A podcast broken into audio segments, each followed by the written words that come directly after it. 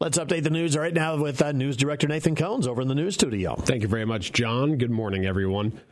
A young driver was lucky to escape injury after her vehicle got stuck on a railroad crossing southeast of Carroll on Monday night. Initial indications are the Carroll County Sheriff's Office responded to the 20,000 block of Olympic Avenue to a report that a Union Pacific Railroad train engine had collided with a vehicle on the tracks.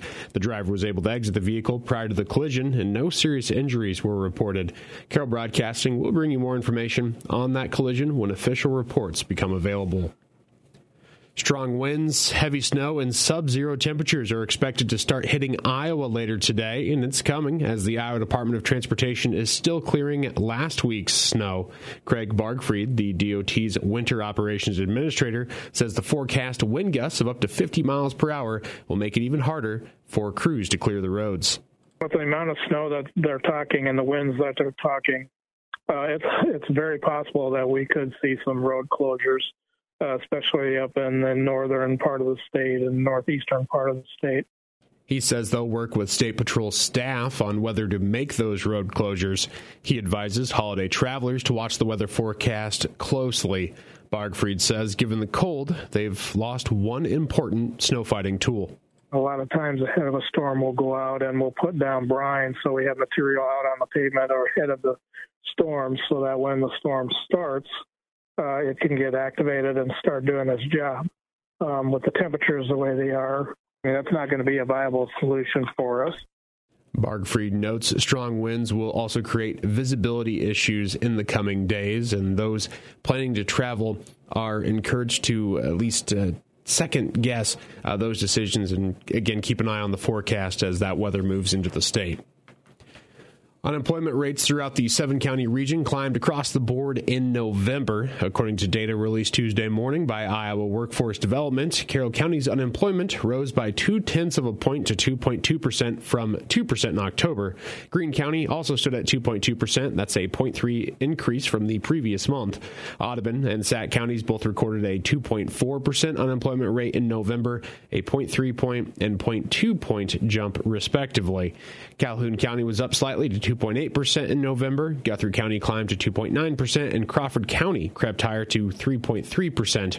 While unemployment rates did increase, most of the region was below Iowa's November 2022 rate of 2.9% and well below the U.S. unemployment rate of 3.7%. A link to Iowa Workforce Development's statewide data set is included with this story on our website. And while many Iowans have a big stretch of time scheduled off during the holidays, all sorts of people will be working every single day, whether it's firefighters and police officers, uh, emergency medical staff, hospital staffers, retail and restaurant workers, and others. Stress levels can be particularly high now for those folks, according to Steve Courtright, a professor of management and entrepreneurship at the University of Iowa who studies stress at work. He says all of us are fighting the clock. One of the greatest gifts that bosses can give employees is simply time. Time in the form of flexibility or making sure that bosses are respecting the work life boundaries of their employees. That can help a lot in terms of just setting a culture that trickles down to influence all the rest of the members of the team. Research finds the typical person's stress levels bound 30 to 40 percent during this time of year. Many of us see potentially stressful situations as either threats or opportunities, and Courtright suggests rethinking our points of view being able to see potentially those threats, whether it's opportunities to serve or opportunities to redesign how we do holidays. So, do we celebrate holidays on a different day? Uh, do we? How do we take advantage of the time that we do have with family, friends, and other loved ones during that time of year?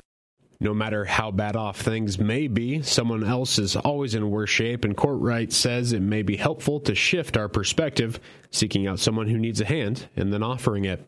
One of the ways in which to relieve stress during this time of year is in some form of charitable giving. And so, is there something that might be done to kind of reframe the demands again in terms of an opportunity to give back and charity rather than feeling like we're only at the mercy of others, for example, that we have some agency to be able to, uh, you know, engage in charitable giving?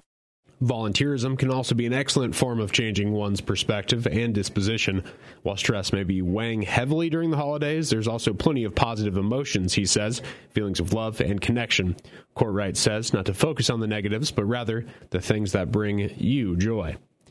And that will wrap up your KCIM 8 o'clock news. I'm Nathan Cohns reporting. Appreciate the update, Nathan. Thanks so much for that. Once again, we're going to keep you up to date on all the latest news, weather, sports, all that stuff on the website and the mobile app. If you want to track that storm system, we've got the Brinks Exteriors radar. It's terrific stuff available with both. So uh, make sure you download that app in your app store just by searching KCIM. And of course, you can always access it by going to 1380kcim.com. Com. Still to come later this hour, Ho Ho Do final winner. $400 is what we're talking about. We'll announce that yet later this hour on KCIM.